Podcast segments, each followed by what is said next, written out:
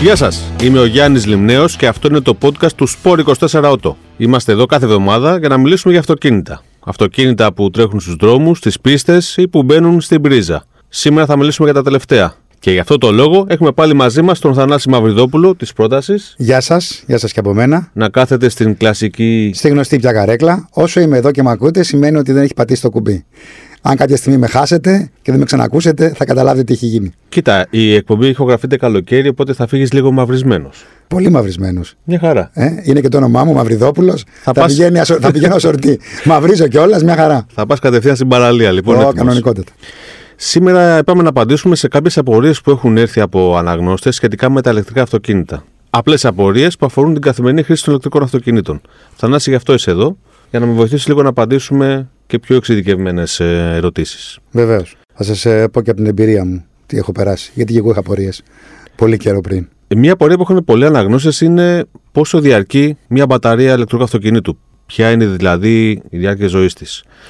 Αυτό ε... πραγματικά είναι ένα θέμα που ακούγεται συνέχεια και σε διάφορα forums και σε διάφορα blogs που συζητάνε. Βλέπω, διαβάζεις μάλλον ότι πόσο διαρκεί η μπαταρία, πόσο κάνει μια μπαταρία, άντε το πήρα και άμα χαλάσει.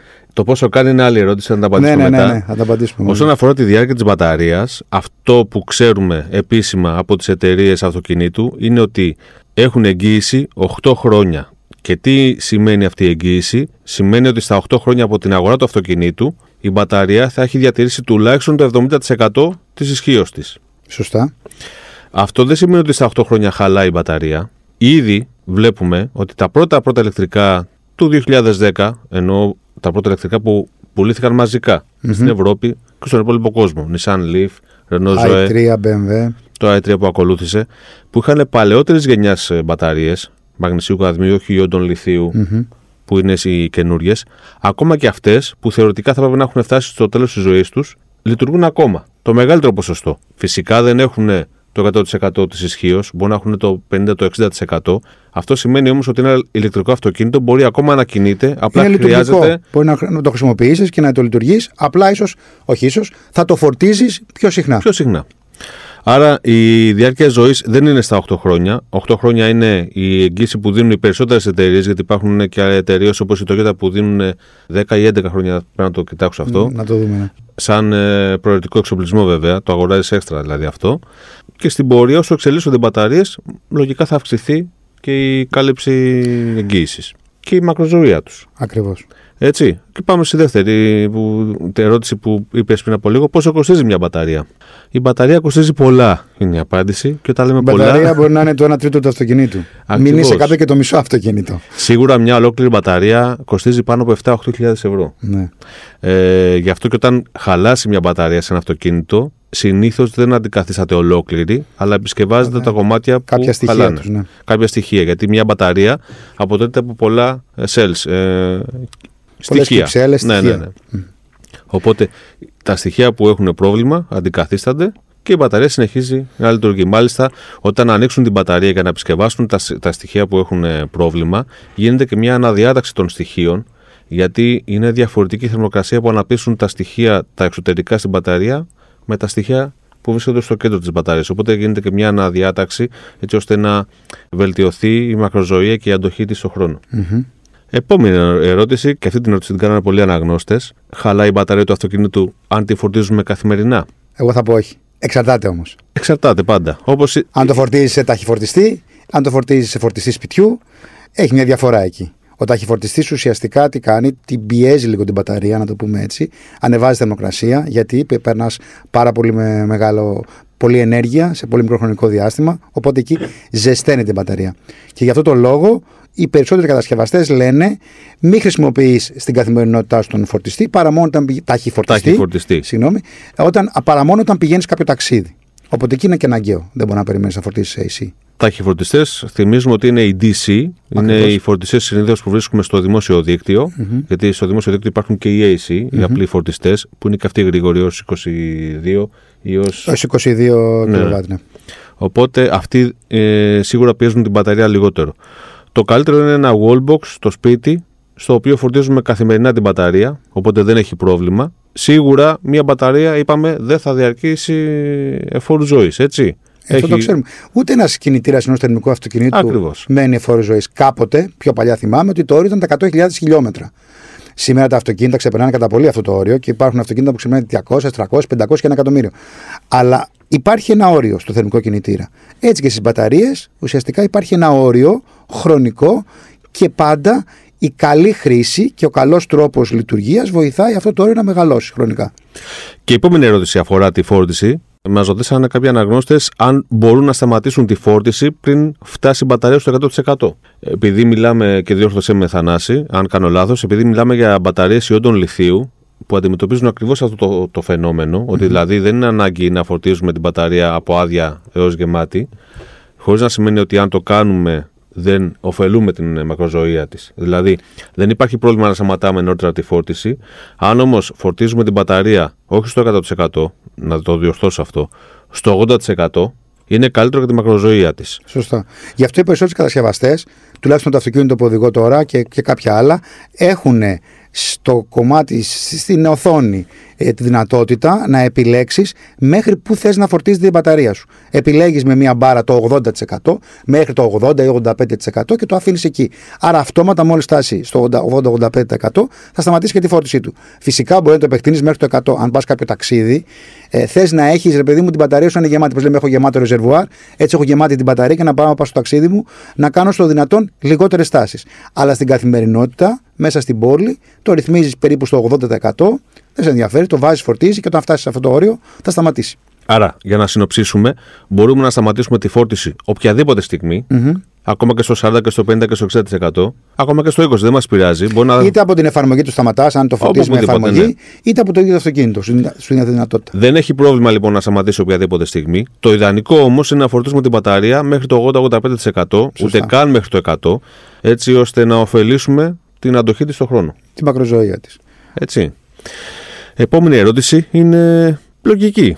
Έμεινε από μπαταρία στον δρόμο. Τι κάνω; Είναι πολύ απλή η απάντηση. Οδική βοήθεια.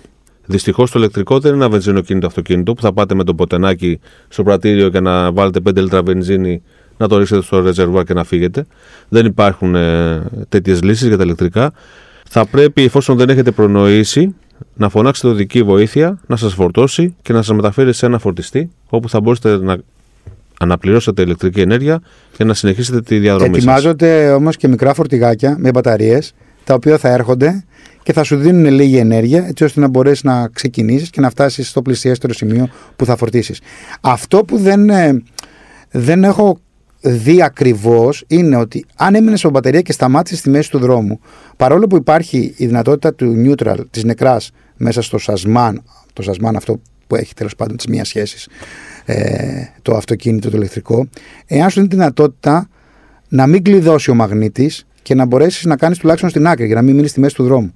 Αυτό θέλω να το κάνουμε με μερικά αυτοκίνητα. Να δούμε Κοίταξε πώς να δεις. συμπεριφέρονται. Αυτό που συμβαίνει στην πράξη είναι ότι όταν ε, η- το trip computer σου δείχνει 0 χιλιόμετρα αυτονομία, Έχει κάτι από η πίσω. μπαταρία πάντα έχει ένα απόθεμα Έχει ένα που backup. θα σου επιτρέψει Όπως να και φέρει- στο αυτοκίνητο με τη βενζίνη. Οπότε δεν γίνεται, για να μείνεις στη μέση του δρόμου εντελώς, Πρέπει να το κάνεις επίτηδες. δεν έχεις κάνει κάτι λάθος, έχεις κάνει, έχεις κάνει πολλά λάθη και επίτηδες. Λοιπόν, εγώ θα το κάνω αυτό και θα το γράψουμε και θα το πούμε εδώ στους Θα ακροατές φροντίσω, μας. θα φροντίσω να στείλω μια οδική, δεν θα είμαι εκεί πέρα να Θα είσαι εκεί. ταλαιπωρηθώ. Στο Θα είσαι λέω. εσύ με ένα άλλο αυτοκίνητο. Δεν μπορώ να το κάνω μόνος μου. Θα χρειαστώ Περίμενε, βοήθεια. σε βλέπω να πατάω κουμπάκι σήμερα. Καλά. Λοιπόν, μια άλλη απορία ήταν ε, ένας αναγνώστης ρωτάει αν μπορεί να ρημουλκίσει τρέιλερ ή τροχόσπιτο με ηλεκτρικό αυτοκίνητο. Όχι, όχι, όχι. δεν μου αρέσει καθόλου αυτή η φάση. Όχι. Ανεξάρτητα αν Αλαγνώστης- μπορεί, όχι, όχι, λέω εγώ. Ο Μην Αλαγνώστη το δεν κάνετε. ρωτάει αν μας αρέσει, αλλά αν μπορεί ο άνθρωπος. Εγώ θα του λέγα να μην το κάνει. Η αλήθεια είναι ότι γίνεται, δεν υπάρχει κανένα θέμα. Κάποιοι κατασκευαστές ανακοινώνουν ε, δυνατότητα ρημούλκησης, σε τι βάρος δηλαδή μπορεί να τραβήξει το ηλεκτρικό τους αυτοκίνητο. Αυτό σημαίνει ότι μπορείτε να ρημουλκίσετε ένα τροχόσπιτο με το ηλεκτρικό σας αυτοκίνητο. Πρέπει όμως να τσεκάρετε το βάρος το οποίο επιτρέπει ο κατασκευαστής για να ρημουλκίσει το αυτοκίνητο. Πρώτον και δεύτερον, την τοποθέτηση του κοτσαδόρου. Δεν μπορείτε να βάλετε σε ένα ηλεκτρικό αυτοκίνητο έναν οποιοδήποτε κοτσαδόρο. Θα πρέπει να απευθυνθείτε στην αντιπροσωπεία, διότι ένα ηλεκτρικό αυτοκίνητο είναι γεμάτο καλώδια ψηλή τάσης. Αν τρυπήσετε σε λάθος σημείο, είναι επικίνδυνο ακόμα και για τη ζωή αυτ- του τεχνικού που θα κάνει αυτή την εργασία. Εγώ πάντως θα ξαναπώ. Πάρτε το αυτοκίνητό σας, πηγαίνετε με την οικογένειά σας, με την παρέα σας σε ένα ξενοδοχείο και αφήστε τα τροχόσπιτα και τι ρημουλκίσει με τα ηλεκτρικά αυτοκίνητα. Εγώ καταλαβαίνω πάρα πολύ τους ανθρώπους που θέλουν ε, να κουβαλάνε το εξοχικό τους μαζί και να κάνουν ε, διακοπές σε πολλά μέρη σε λίγες μέρες. Υπάρχει μια άλλη λύση. Πας στο εξοχικό σου με έναν άλλον τρόπο, Αν όχι με το έχεις. ηλεκτρικό. Αν έχεις. Περίμενε. Το αφήνεις εκεί που να το αφήσεις και πας μετά με το ηλεκτρικό σου και κάποια ηλεκτρικά έχουν τη δυνατότητα να σου δίνουν ρεύμα. Δηλαδή, ε, ας πούμε κάποιες μάρκες, τα Kia, τα EV6 και τα Hyundai, τα Ioniq 5, με ένα αντάπτορα μπορείς να συνδέσεις φούρνο μικροκυμάτων, ε, τηλεόραση, στερεοφωνικό και κάποια άλλα πράγματα. Χρησιμοποιώντας λοιπόν την μπαταρία του αυτοκινήτου, μπορείς και παίρνεις ρεύμα. Οπότε παίρνεις τα υπάρχοντά σου αυτά που σου αρέσουν, πηγαίνεις στο τροχό σπιτός σου εκεί που να το αφήσεις, το αφήνεις και χρησιμοποιείς το ηλεκτρικό σου αυτοκίνητο για να παίρνεις την ενέργεια για να βλέπεις την τηλεορασάρα σου μαζί, την 65, την 50, τον φούρνο, τον φούρνο ε, μικροκυμάτων, οπότε μπορείς να μαγειρεύεις. Όλα και περνάς αυτά- μια χαρά. όλα αυτά επειδή- Blender για να κάνεις τα κοκτέιλ σου. Όλα αυτά επειδή δεν θες να ρημουλκίσεις με το αυτοκίνητο. Όχι, γιατί δεν μου αρέσει η ρημούλκηση, δεν μου αρέσει το τροχόσπιτο και δεν μου αρέσει το καταλάβαμε. το καταλάβαμε. όλο αυτό το πράγμα.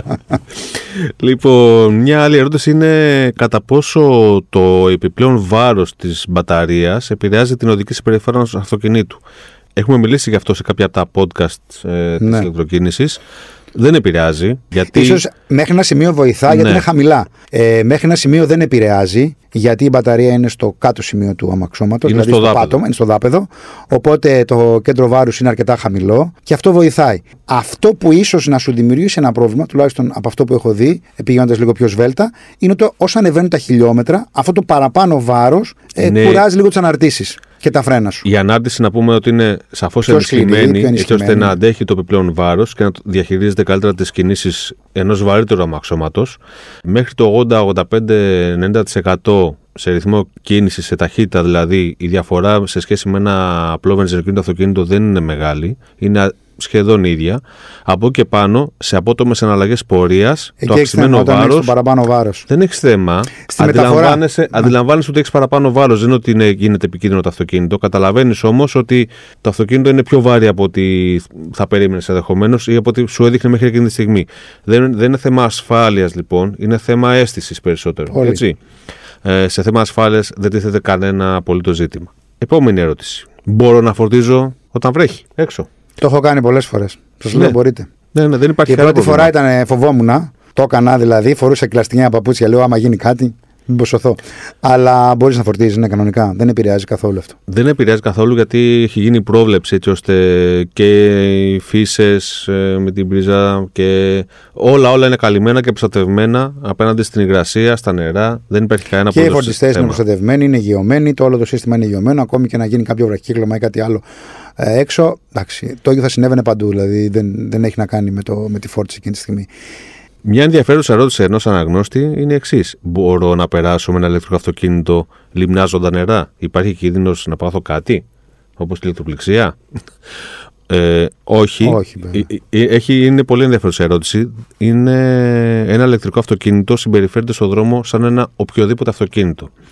Αν με οποιοδήποτε αυτοκίνητο περάσετε με ταχύτητα λιμνάζοντα νερά, τίθεται θέμα ασφάλειας γιατί θα χαθεί ο έλεγχος του αυτοκινήτου. Θα χαθεί η πρόσφυση των ελαστικών και Η θα λεγόμενη υπάρχει- υδρολίσθηση θα έχεις. Υπάρχει το Ή ενδεχόμενο aquaplaning. ατυχήματος. Αυτό ισχύει και σε ένα ηλεκτρικό αυτοκίνητο.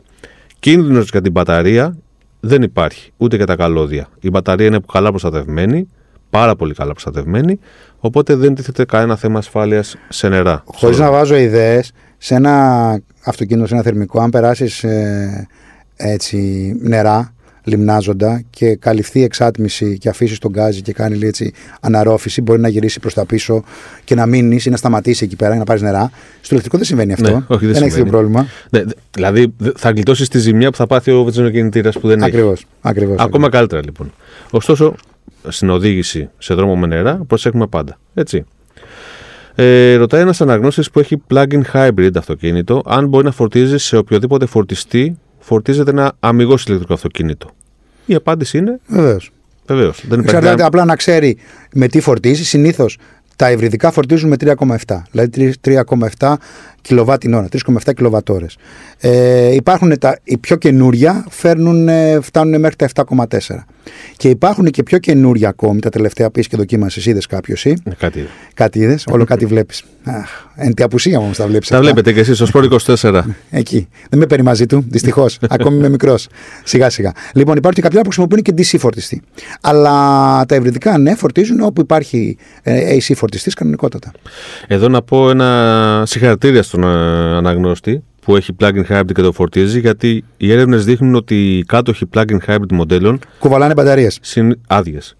Άδειες. Κουβαλάνε δηλαδή 120 κιλά επιπλέον σε ένα αμάξωμα που δεν είναι και ελαφρύ, θα είναι αρκετά βάρη γιατί είναι και SUV.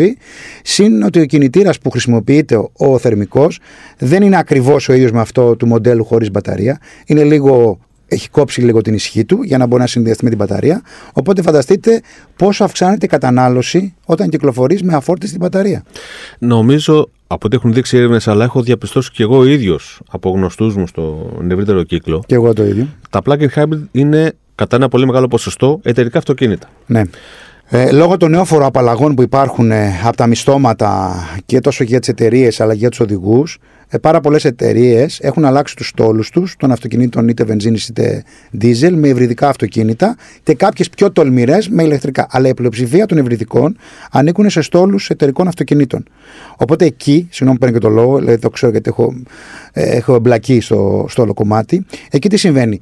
Ο χρήστη ενός εταιρικού υβριδικού αυτοκινήτου έχει μία κάρτα, είχε μία κάρτα από παλιά, μπορούσε να βάλεις καύσιμο μέχρι ένα όριο, είτε σε λίτρα είτε σε χρήματα, ανάλογα με την εταιρεία.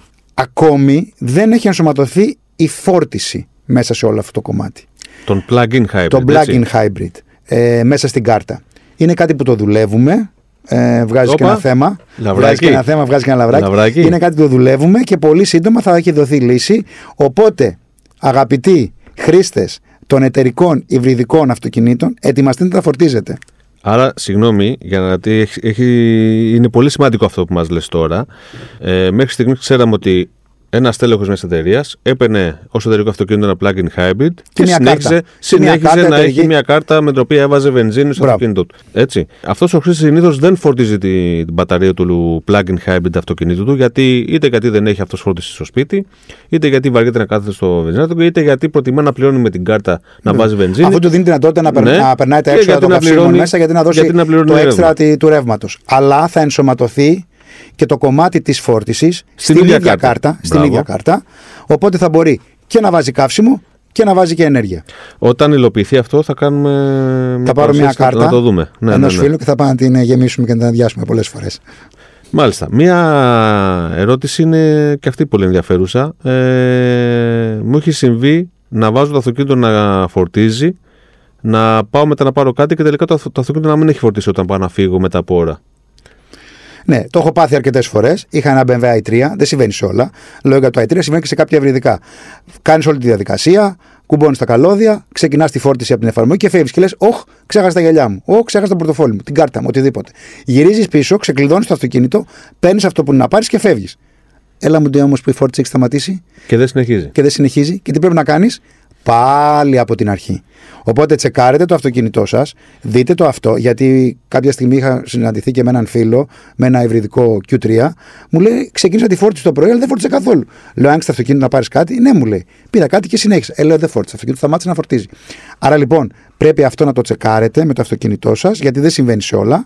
Σε κάποια συμβαίνει. Ε, ότι αν ξεκλειδώσει το αυτοκίνητο την ώρα που φορτίζει, θα πρέπει όταν το ξανακλειδώσεις να κάνεις τη διαδικασία από την αρχή. Διαδικασία από την αρχή σημαίνει, εκτός του ότι ε, ξεκινάς την εφαρμογή πάλι από την αρχή, είναι ότι πρέπει να βγάλεις το καλώδιο από το αυτοκίνητο και να το ξανακουμπώσεις. Όχι με το καλώδιο κουμπωμένο ξανά τη διαδικασία, γιατί τη διαβάζει ως κατηλημένο στο σύστημα. Πρέπει να ξεκουμπώσεις, να γίνει ελεύθερο στην εφαρμογή, να ξανακουμπώσεις και τότε να πατήσεις την έναρξη. Μάλιστα. Ενδιαφέρον. Μια τελευταία ερώτηση είναι η εξής. Ε, όταν τελειώσει η φόρτιση, θα πρέπει να είμαι εκεί για να βγάλω το καλώδιο από την πρίζα; Όχι, δεν είναι απαραίτητο. Όχι. Είναι κλειδωμένο. Όταν φτάσει και ξεκλειδώσεις το αυτοκίνητό σου, τότε θα ξεκλειδώσει και θα μπορείς να κάνεις τη διαδικασία να το βγάλεις. Μην ξεχνάμε ότι μπορείτε να φυσώσετε το αυτοκίνητο στο φορτιστή και μέσω της εφαρμογής να έχετε προγραμματίσει η φόρτιση να ξεκινήσει μετά από ώρες. Ναι, με. και να ολοκληρωθεί σε συγκεκριμένο χρονικό διάστημα ή όταν Ναι, φτάσει σε ναι. συγκεκριμένο επίπεδο φορτίου. Έτσι. Ακριβώς. Άρα δεν έχει καμία, κανένα κίνδυνο να είναι ένα αυτοκίνητο στην πρίζα. Κάτι άλλο που παρατήρησα και το είδα το Κυριακή. Είχα πάει στο κέντρο της Αθήνας αρκετά νωρίς και βρήκα επιτέλους ένα από τους δημόσιους φορτιστές ελεύθερους, γιατί συνήθως είναι πιασμένοι. Θα κάνω μια παρένθεση εδώ, γιατί παρατηρούνται δύο πράγματα. Ή να παρκάρουν μη ηλεκτρικά αυτοκίνητα σε σημεία που είναι για ηλεκτρικά Αυτό είναι κακό. φόρτιση. Είναι λάθος. Είναι σαν να πηγαίνεις σε ένα βενζινάδι και να πατάς μπροστά στην αντλία να κάθεσαι να πάρει. Παρατηρείται όμως και το άλλο. Κάτοχο ηλεκτρικού αυτοκινήτου να παρκάρει το αυτοκίνητο το πρωί στον, Ναι. στον Χωρίς να φορτιστή φορτίζει. Και να πήγε να το πάρει Ναι. το απόγευμα όταν Και τελειώσει χωρίς η να δουλειά του. φορτίζει. Όχι, το βάζεις να φορτίζει, τελειώνει η φόρτιση και το έχει εκεί όλη μέρα γιατί τον βολεύει για την κοντά Καταλαμβάνει δουλειά τη του. θέση. Ναι. Ναι. Και αυτό Μην είναι το κάνετε λάθος. αυτό. Και αυτό Έχουμε είναι ανάγκη λάθος. αυτή τη στιγμή των φορτιστών. Ε, ας ε, το προσέξουμε. Α τσεκάρουμε με την εφαρμογή μας ότι τελείωσε η φόρτιση και ας ας φύγει το αυτοκίνητο να έρθει κάποιος άλλος. Λοιπόν, αυτό που θέλω να πω είναι ότι πήγα να φορτίσω ε, στο δημόσιο φορτιστή που είναι plug and charge. Δηλαδή, κουμπώνω και ξεκινάει τη φόρτιση αυτόματα, χωρίς εφαρμογές, χωρίς τίποτα. Όταν επέστρεψα και ξεκλείδωσα το αυτοκίνητο, δεν είχε ολοκληρώσει τη φόρτισή του, ήταν ξέρω στο 75%. Ε, δεν ξεκλείδωνε το καλώδιο, δεν έβγαινε. Τι έπρεπε να κάνω, έπρεπε να το ξανακλειδώσω και να το ξεκλειδώσω. Τότε κατάλαβε ότι έπρεπε να απελευθερώσει το καλώδιο. Απλά το λέω για τους ακροατές μας, εάν κάποια στιγμή βρεθούν σε αυτή τη διαδικασία, σε αυτή τη φάση, μην τρομάξουν. Αν ξεκλειδώσεις, κλειδώσεις και ξεκλειδώσεις το αυτοκίνητο, μία ή δύο φορές, το αντιλαμβάνεται και μπορεί να βγάζει το καλώδιο. Μην πανικοβάλλεστε. Αυτά. Να πω άλλη μία. Για Να πες. πω κάτι άλλο. Έχεις εσύ μια απορία; Όχι, Πες, απορίες- Κάντε, να, απορίες- κάντε να τις να απαντήσω. Έλα, σήμερα απαντάω όλες τις απορίες. Έλα. Σήμερα το έχεις πάρει πάνω σε 100%. Με έχεις πιάσει γιατί δεν έχω πιει καφέ. Λέμε ότι είναι και πρωί, έτσι. ε, τι ήθελα να πω. Στο τελε- το τελευταίο podcast που κάναμε για τη δημόσια φόρτιση, είπα το εξής. Ε, είπα για το ISO 15118 που θα εφαρμοστεί ίσως νωρίτερα. Να πω λίγο γιατί είχα κάποιες ερωτήσεις από φίλους. Ε, Ακούνε φίλοι σου το podcast; όλοι οι φίλοι μου ακούνε το podcast. Α, αυτά είναι. Υποχρεωτικά. Τους το διανύμω κάθε Σάββατο που το βγάζεις και τους λέω: Ακούστε το και θα σας κάνω ερωτήσεις μετά. Αυτοί προλάβαν και μου κάνανε αυτή την ερώτηση. Καλή τακτική θα την ακολουθήσω και εγώ. Πρέπει να γράφουμε και νούμερα, έτσι δεν είναι; Και να είμαστε εδώ, όχι μόνο η καρέκλα. να με- να μας πούνε φύγε. Λοιπόν, πολύ απλά. Το 15118 τι κάνει. Κάνει δύο πράγματα. Ε, το ένα είναι ότι μπορεί να διαχειρίζεται το αυτοκίνητο τα στοιχεία σου με τον φορτιστή, οπότε εσύ δεν εμπλέκεσαι με κάρτες, με εφαρμογές, με τίποτα. Αλλά αυτό που θέλουν να πετύχουν είναι το εξής, ότι με τη δυνατότητα του 1518 και του νέου πρωτοκόλλου ε, διαχείρισης φορτιστών. Αυτή τη στιγμή βρισκόμαστε στο πρωτόκολλο OCPP 1,6. Θα πάμε στο OCPP 2,0. Με αυτή τη δυνατότητα λοιπόν θα μπορεί ο φορτιστής να διαχειρίζεται την ενέργεια αμφίδρομα. Δηλαδή και θα παίρνει το αυτοκίνητο αλλά και θα δίνει το αυτοκίνητο. Αυτό είναι ένα θέμα που πρέπει να το κάνουμε κάποια στιγμή. Ε, Κλείνοντας πολύ γρήγορα, ουσιαστικά θα χρησιμοποιήσει την μπαταρία του αυτοκινήτου σου για να τροφοδοτήσει το ίδιο το δίκτυο. Υπάρχουν στιγμές που το δίκτυο έχει ανάγκη, οπότε μπορεί να πηγαίνεις, να πλαγκάρεις και να δίνεις, και μετά να σου ξαναδίνει πίσω το δίκτυο όταν μπορεί και έχει πέσει η κατανάλωση εκείνη τη στιγμή. Δηλαδή, μπορεί και να πουλάς ή να διαχειρίζεις όλη αυτή τη διαδικασία. Ειδικά τώρα με τον πόλεμο, το είχαμε πει και την άλλη φορά, και με τις ελλείψεις ενέργειας και ότι θα έρθει και το, χρ- το χειμώνα, ε, ελπίζω να μην είναι όλα πολύ σοβαρά, έτσι όπως τα λένε. Αυτό το πρωτόκολλο θα εφαρμοστεί ακόμη πιο γρήγορα, γιατί κάποια αυτοκίνητα, ειδικά τα αυτοκίνητα με μεγάλες μπαταρίες, πάνω από τα 65-70 κιλοβατόρες, θα μπορούν να χρησιμοποιηθούν με αυτόν τον τρόπο. Οι Γερμανοί το σκέφτονται πάρα πολύ. Υπάρχουν ήδη εδώ και πολλά χρόνια αυτοκίνητα ηλεκτρικά που μπορούν να υποστηρίξουν αυτή τη τεχνολογία. Ναι, και φορτιστές έχουν βγει. Είναι vehicle to grid λέγεται, ή Μπράβο. vehicle to land. V2G, V2G, ή ακριβώς. V2L. Ακριβώς. Ναι, η σαν τεχνολογία υπάρχει, απλά δεν έχει εφαρμοστεί ευρέως. Ναι, δεν θέλουν να την εφαρμόσουν τόσο σύντομα, αλλά λόγω του πολέμου και των, της, των θεμάτων της ενέργειας που υπάρχουν, θα έρθουν πιο γρήγορα, ειδικά από τους Γερμανούς. Οι Γερμανοί, στο Volkswagen που έχω, είχαν πει το, δεύτερο, το πρώτο τρίμη, εξάμηνο του 2023 θα ξεκλειδώνανε αυτή τη δυνατότητα σε αυτά τα Pro S, όπως το δικό μου, με τη μεγάλη μπαταρία, με τα 77. Οπότε θα σας πουλάω και ενέργεια. Έχουμε, έχουμε, Δεν θέλετε. έχουμε πάρα πολλά ενδιαφέροντα να πούμε για την ηλεκτροκίνηση, πάρα πολλά ακόμα. Και, θα κάνουμε, να έχουμε μάθουμε. πει. Και θα, μάθουμε. θα κάνουμε και θα Μαθαίνουμε μάθουμε και θα συνεχώς, πούμε. Γι' αυτό φορτίζουμε, γι' αυτό ό,τι προβλήματα αντιμετωπίζουμε προσπαθούμε να τα μεταφέρουμε. Ο Γιάννης φυσικά έχει την πένα και τα γράφει και γράφει και καλά και τα λέει και πολύ καλά. Αν έχετε άλλες απορίες για ηλεκτροκίνηση, για οτιδήποτε αφορά την αυτοκίνηση, ε, εδώ είμαστε να τις απαντήσουμε. Τις κάνετε στο glimneos24media.gr ή στο info.sport24.gr. Εδώ είμαστε να τα λέμε κάθε εβδομάδα για αυτοκίνητα. Μας ακούτε μέσω Spotify και Apple και Google Podcasts. Γεια σας. Γεια σας και από μένα.